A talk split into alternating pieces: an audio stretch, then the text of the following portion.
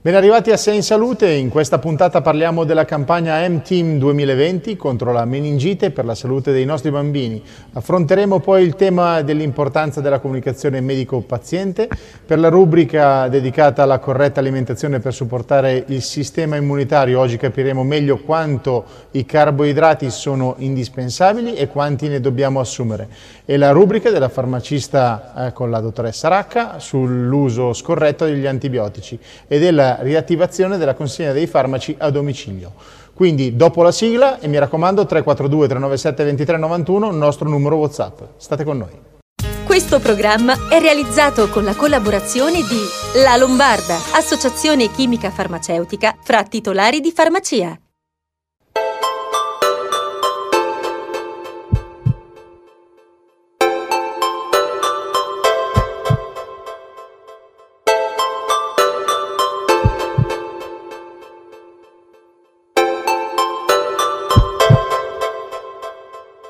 Ritorna per il secondo anno il M-Team contro la meningite per la salute dei nostri bambini, la campagna del Comitato Nazionale Liberi dalla Meningite, nata con lo scopo di sensibilizzare le famiglie sull'importanza della prevenzione per questa grave e talvolta mortale patologia, molto frequente soprattutto nei bambini più piccoli. 24 sono le ore nelle quali la meningite può distruggere la loro vita. L'emergenza coronavirus sta rallentando le vaccinazioni in tutto il mondo, Italia compresa, e la Società Italiana di Pediatria, durante la prima fase, aveva lanciato un allarme sul calo preoccupante delle immunizzazioni necessarie che potrebbero mettere a rischio la salute dei bambini. Lo chiediamo alla dottoressa Elena Bozzola, pediatra e segretario nazionale SIP. Dottoressa Bozzola, com'è ora la situazione nei centri vaccinali? Fortunatamente stiamo recuperando, stiamo recuperando anche per un miglioramento nella comunicazione, perché ovviamente mamma e papà pensano sempre al bene del proprio bambino e forse con l'emergenza che ci ha colto diciamo impreparati ad affrontare il coronavirus non c'è stato abbastanza tempo per la comunicazione dell'importanza e della sicurezza delle vaccinazioni, soprattutto dei cicli primari per evitare che quelle infezioni, quali fortunatamente abbiamo il vaccino, possano essere evitate nei nostri bambini. E quindi con il sondaggio che abbiamo proprio condotto tramite la Società Italiana di Pediatria nella fascia di età 0-11 anni, abbiamo visto che purtroppo sia al nord, sia al centro che al sud, tante famiglie italiane, si pensa a 3 su 10 famiglie italiane, abbiano rinunciato a vaccinare il proprio bambino nella fase del lockdown. Ecco, adesso ci stiamo attrezzando a, sia a recuperare quei bambini che hanno perso la loro seduta vaccinale, ma anche a diffondere quanto più eh, la comunicazione tra le famiglie che i, le vaccini sono sicuri, che i centri vaccinali sono attrezzati in modo tale da garantire la sicurezza nelle vaccinazioni. La malattia non colpisce soltanto i bambini pic più piccoli. Una famosa atleta che tutti conosciamo, Bebe Bio, è stata colpita dalla meningite all'età di 11 anni con gravi conseguenze. Ma non è un caso unico, una storia simile ce la racconta Federica Maspero, medico, agopuntore e atleta paralimpica. Federica, il tuo impegno per sostenere questa campagna parte di fatto da una tua esperienza personale che ti ha visto direttamente colpita da questa infezione batterica. Esattamente, io ho avuto una meningite fulminante, meningococco di tipo B, quindi eh, l'ho avuto nel 2002 mentre studiavo peraltro medicina ed ero al quarto anno e ho subito delle gravi conseguenze a seguito di questa infezione perché è stata un'infezione repentina è stata un'infezione che mi ha portato uno shock settico, per cui io ho perso le gambe, le dita delle mani e sono rimasta in coma per sette settimane. Questo era nel 2002, quando appunto ancora non c'era il vaccino contro il, il meningococco di tipo B, appunto. Eh, ci sono stati molti focolai in quel periodo, ce ne sono stati anche negli anni successivi. Eh, abbiamo altri nomi famosi tipo Bebevio, insomma altri, altri, altri personaggi che magari sono poco noti ai più che hanno avuto questi, questa, questa infezione, per cui ho eh, enorme piacere di condividere la mia esperienza, non tanto per la mia esperienza quanto per dare il significato dell'importanza di poter prevenire eh, una malattia di questo tipo che appunto è prevenibile attraverso il vaccino. A supportare l'importante campagna contro la meningite un team di eccezione composto da sette protagonisti del mondo dello sport, della scienza e del food. E noi abbiamo lo chef Roberto Balbuzzi, da poco diventato papà di Alisea.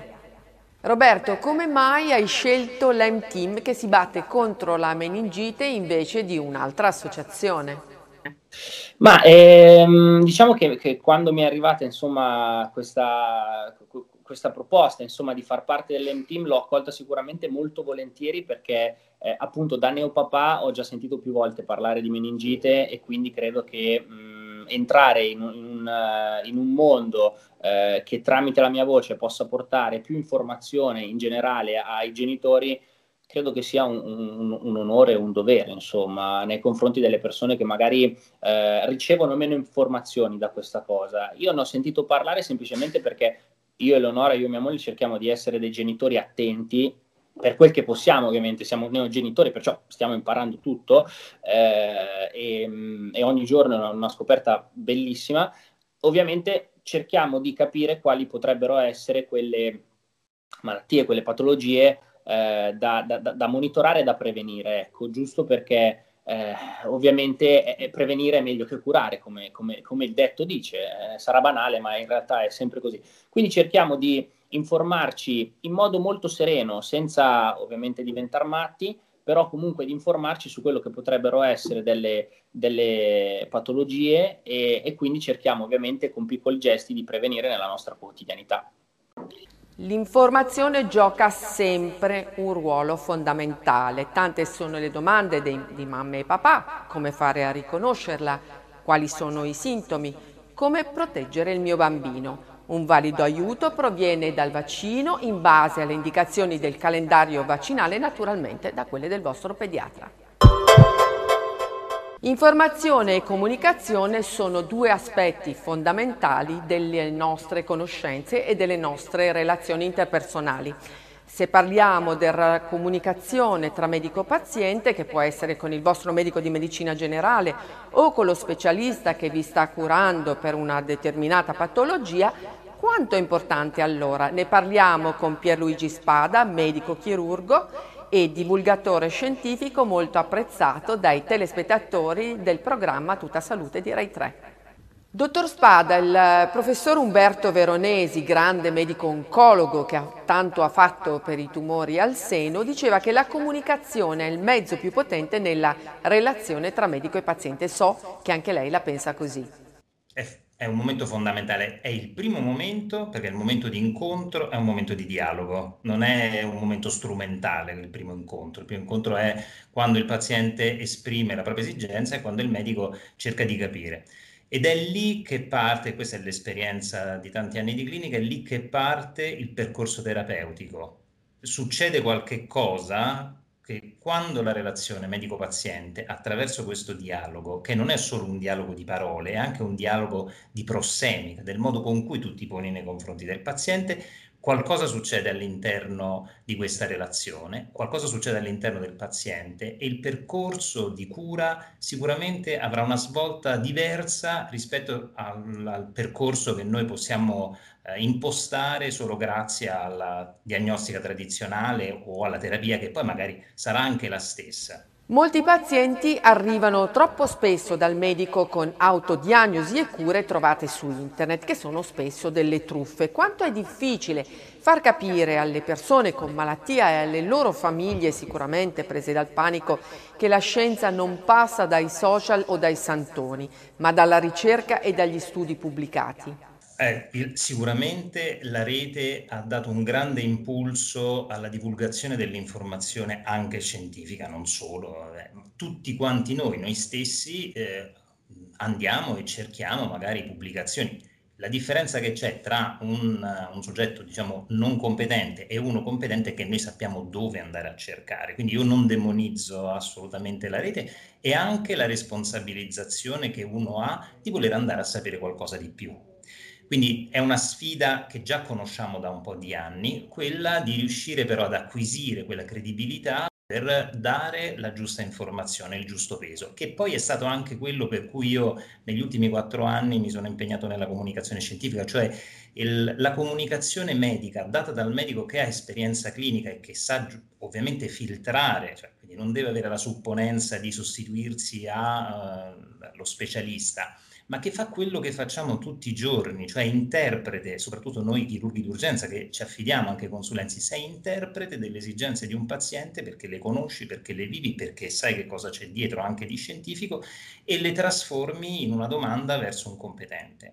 Questo impegno mi ha dato un riscontro fortissimo anche nel pubblico perché eh, è questo quello che la gente chiede anche alla rete, chiede ai mezzi di comunicazione, cioè vuole una comunicazione che sia autorevole, ma che allo stesso tempo sia alla portata delle persone. Non, non è facile, cioè è una scuola molto molto tosta, lei lo sa bene perché si occupa di questo campo e, e, quindi riuscire a trovare la giusta mediazione, la non banalizzazione, l'entrare veramente in quelle che sono le esigenze dei pazienti è una grande scuola di comunicazione che io poi riporto tanto anche nel, nell'ambito poi clinico perché imparare ad esemplificare, a parlare con termini semplici, non parlare il cosiddetto medichese, questo aiuta tanto.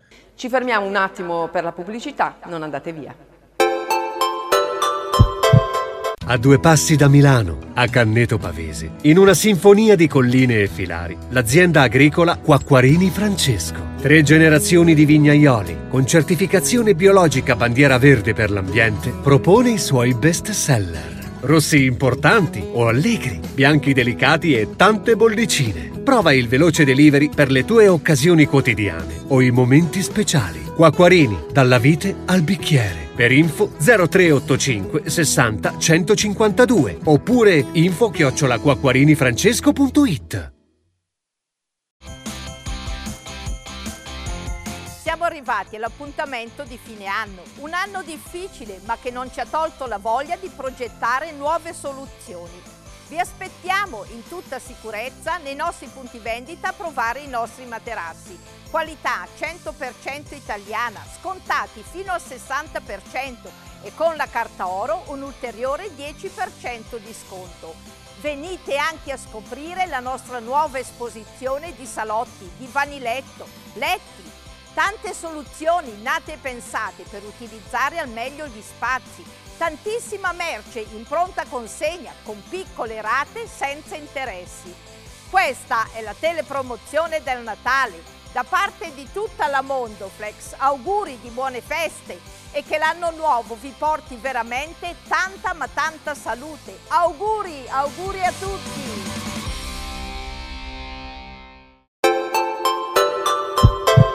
Bentornati, continuiamo con la nostra rubrica sull'alimentazione più adatta a difendere le difese immunitarie in questo periodo in cui la stagione sta diventando fredda, ci servono gli elementi giusti per rimanere in buona salute.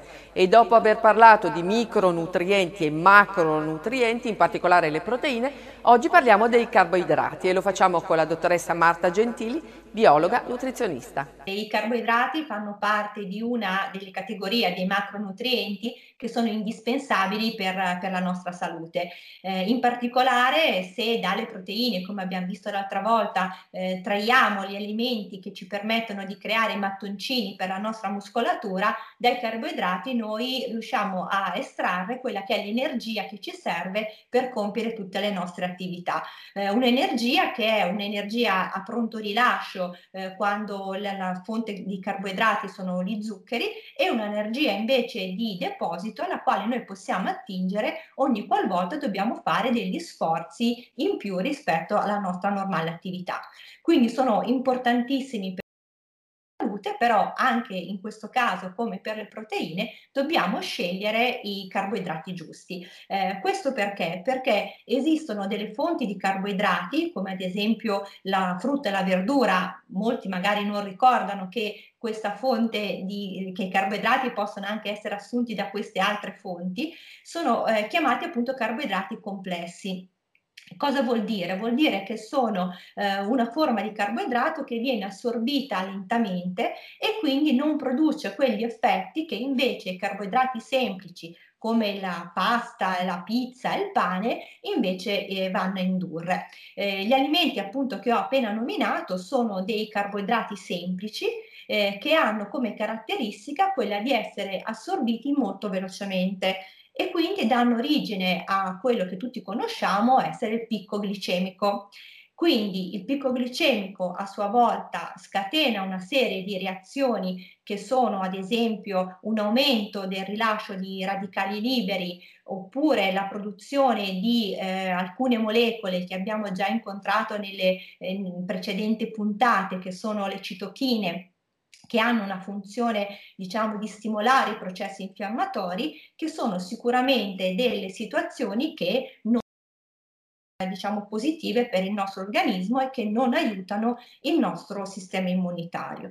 Quindi ehm, un consumo eccessivo di questa forma di carboidrati può essere diciamo non positiva, quindi dannosa per il nostro organismo, soprattutto se ne consumiamo in quantità eh, elevata. Quindi se non vogliamo eh, eliminare e non dobbiamo, perché abbiamo detto che comunque hanno una loro importante funzione, i carboidrati dalla nostra tavola, dobbiamo sceglierli eh, fatti di farina integrale, quindi eh, pensiamo al pane di segale, ad esempio, che tra l'altro è povero di sale e ricco di fibre. Eh, la pasta, quando la vogliamo mangiare, la dobbiamo scegliere appunto integrale e mangiarla sempre cotta al dente, perché la pasta scotta aumenta l'indice glicemico e se invece poi pensiamo eh, alla pizza eh, fatta con lievi, a partire dal lievito, madre, lievito madre, perché ovviamente questo riduce l'innalzamento del glucosio nel sangue e la rende sicuramente anche molto più digeribile. E siamo arrivati alla nostra rubrica dedicata ai consigli del farmacista. Come sempre la nostra ospite è la dottoressa Anna Rosa Racca, presidente Federfarma Lombardia, che salutiamo. Ben arrivata dottoressa. Buonasera a tutti. Gli ultimi dati sull'uso degli antibiotici in questo periodo è più alto del solito perché vengono utilizzati anche per i più piccoli malesseri stagionali perché le, le, persone hanno paura di prendere il Covid. Dottoressa, vuole spiegare una volta per tutte che gli antibiotici non devono essere utilizzati per curare o prevenire il virus? Ah, dunque, io dico una cosa, voglio, eh, il consumo di antibiotici nella stagione invernale, quindi adesso ci stiamo avvicinando, siamo in autunno, ormai il tempo è brutto, eh, è chiaramente molto più alto mesi, dei mesi estivi come, dei mesi, come la primavera. Eh, devo anche dire che negli anni ho visto comunque un consumo di antibiotici nettamente diminuito. Uh, quindi diciamo gli italiani stanno utilizzando, stanno, lo utilizzano in maniera più corretta.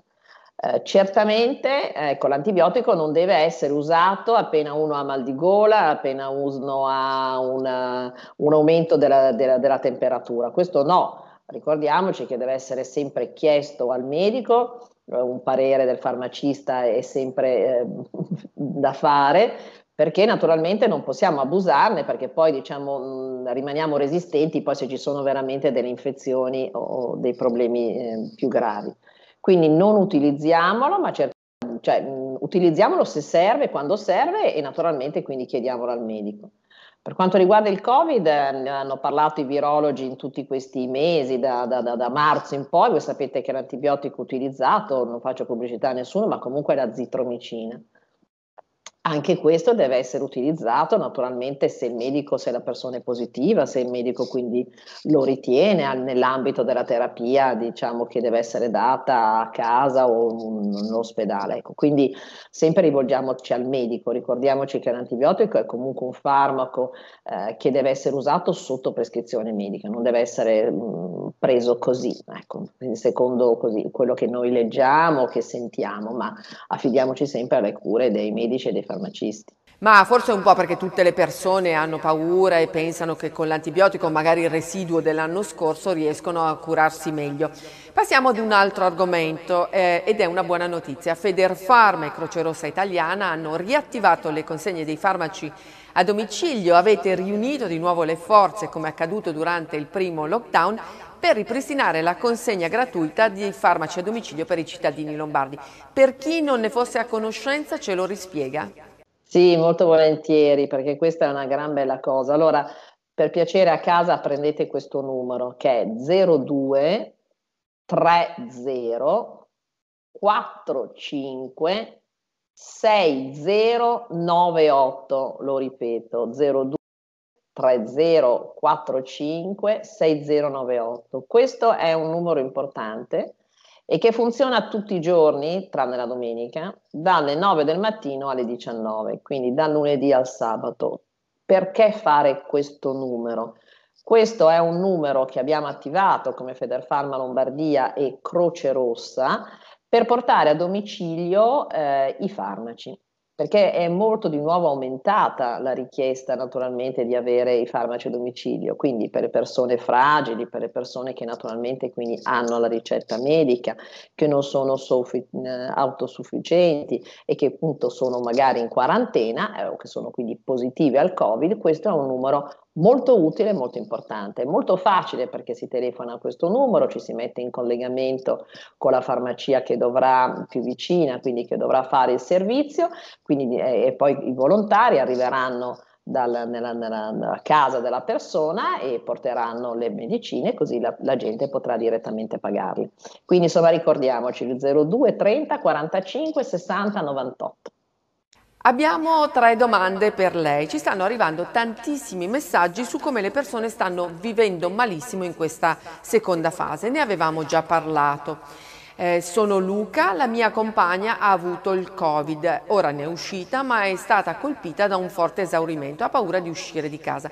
Che cosa possiamo fare? Guardate, è verissimo, io lo vedo da farmacista, cioè questa seconda ondata di Covid ha veramente rattristato tutti, ha portato a, a, grande depressione, a voglia di non fare. Ecco, io dico, ma no, non facciamo così, perché vedete che adesso sta arrivando il vaccino, ci hanno detto che avremo ancora qualche mese, ma poi ne usciremo, torneremo a fare la nostra vita di sempre, le, le città avranno le, le, le, vie piene, i negozi saranno aperti. Quindi io direi veramente di non farci abbattere da questa cosa, ma di reagire, reagire con forza. Poi magari, non so, uno può prendere qualcosa se si sente agitato, però mm, veramente, quindi ormai insomma mi pare che le cure si stiano trovando e quindi usiamo questi mezzi per difenderci, dalle mascherine al distanziamento, mm, insomma pazientiamo ancora un po', ecco, però mi sembra di capire che tutti ci dicono che, eh, che poi fra qualche mese staremo tutti di nuovo fuori, ci divertiremo, andremo in giro e faremo la nostra vita di sempre.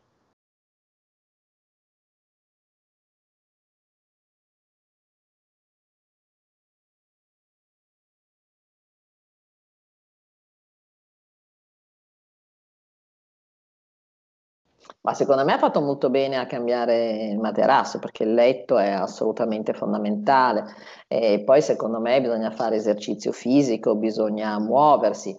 Eh, se questa cosa è veramente insopportabile bisogna comunque andare da un ortopedico per cercare di capire che cosa è successo, insomma, ma eh, direi che le cose che lui sta facendo le ha fatte in maniera corretta, muoversi, anche cercare di muoversi il più possibile. Angela, soffro di psoriasi. È vero che si tratta di un disturbo legato all'alimentazione? Ma sulla psoriasi ci sono tante, tante eh, insomma, io direi che l'alimentazione è sicuramente importante, eh, la verdura, la frutta, un'alimentazione sana, ecco, questo, tutto questo va fatto perché mm, soprattutto appunto la verdura la frutta, ma magari lo yogurt la mattina, insomma tante cose sono molto importanti. E poi ci sono tantissimi prodotti che noi adesso abbiamo in farmacia, veramente un'infinità di prodotti per idratare la pelle, eh, per evitare appunto le squame, insomma eh, andiamo in farmacia e parliamone col farmacista perché io penso che ehm, negli ultimi anni comunque ci sono stati tanti progressi e quindi sicuramente si sta meglio, si sta nettamente meglio, ci sono tanti prodotti. Bene, per questa sera ci lasciamo. Arrivederci anche a voi, buona settimana, mi raccomando. Alla prossima. Come sempre una puntata ricca di informazioni per voi e per tutti noi. Eh, mi raccomando seguiteci su Telenova, l'appuntamento al lunedì sera alle 23 e in replica la domenica alle 13.30, poi sulle nostre pagine social, quindi milano1.it, eh, dove potete trovare tutte le puntate di Sei in Salute. Mi raccomando, numero WhatsApp 342 397 23 91, sempre disponibile per i vostri messaggi. State con noi e con Lorella e con tutti i nostri ospiti. A settimana prossima.